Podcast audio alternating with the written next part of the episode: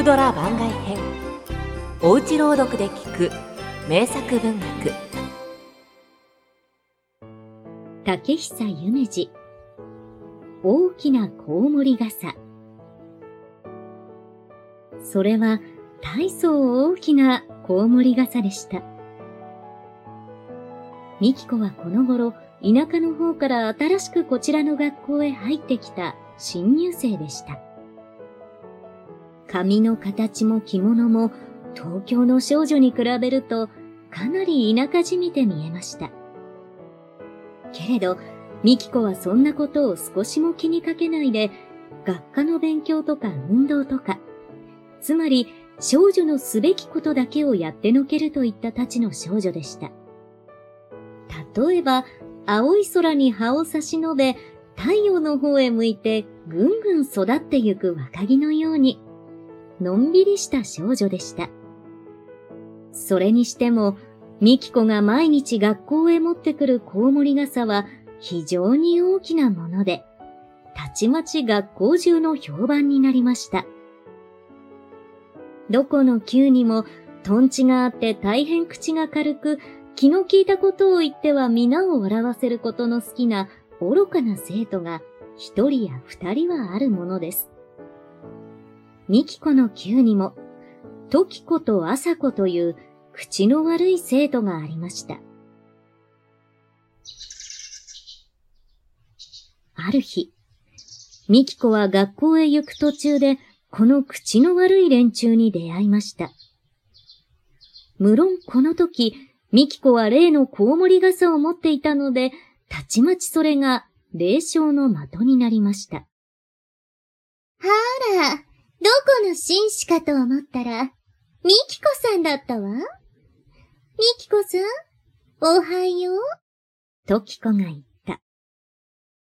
なるほど、ミキコのコウモリ傘は、黒い生術張りで、柄の太い大きなものだから、どう見ても、おじいさんの古いのを指したとしか見えませんでした。事実また、そうであったかもしれません。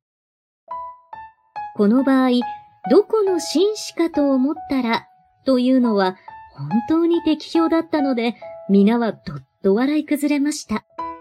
ミキコも一緒になって笑いながら、おはようと挨拶して、つまらないお友達に構ってはいられないと言ったように、さっさとそこを通り抜けて、まっすぐに学校の方へ歩いた。あのくらいコウモリ傘が大きかったら、日に焼けないでいいわね。ええだからミキコさんは、お色が白いわよ。そう言って霊笑しているのも、ミキコの耳へ入った。けれど、ミキコは何を言われても平気でいた。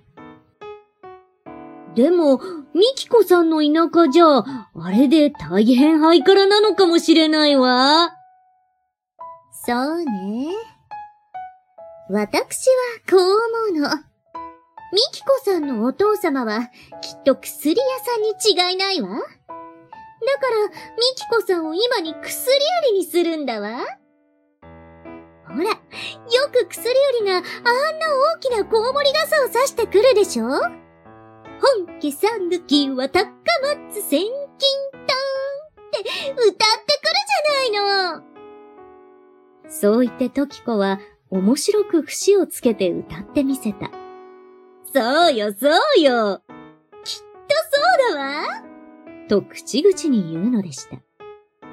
この時、ミキコは静かに気にもかけないような風で振り返りながら、私が薬屋になったら、良い薬を売ってあげますから、安心していらっしゃいな。ミキコは笑いながらそう言って、スタスタと言ってしまった。そう言われると、口の悪い連中も、さすがに何も言えないで黙っていた。それから四五日してから、学校の授業中、にわかに雨が降り出して、授業の終わる頃には流れるように降ってきた。今こそ、この霊障の種になった大きなコウモリ傘が役に立つ時が来た。ミキコは時子や朝子が小さな美しいコウモリ傘を持て余しているのを見かねて、皆様、この中へ入っていらっしゃいな。大きいからみんな入れてよ。三人は仲良く、大きなハイカラなコウモリ傘のおかげで、少しも雨に濡れないで、家へ帰ることができたのでした。おしまい。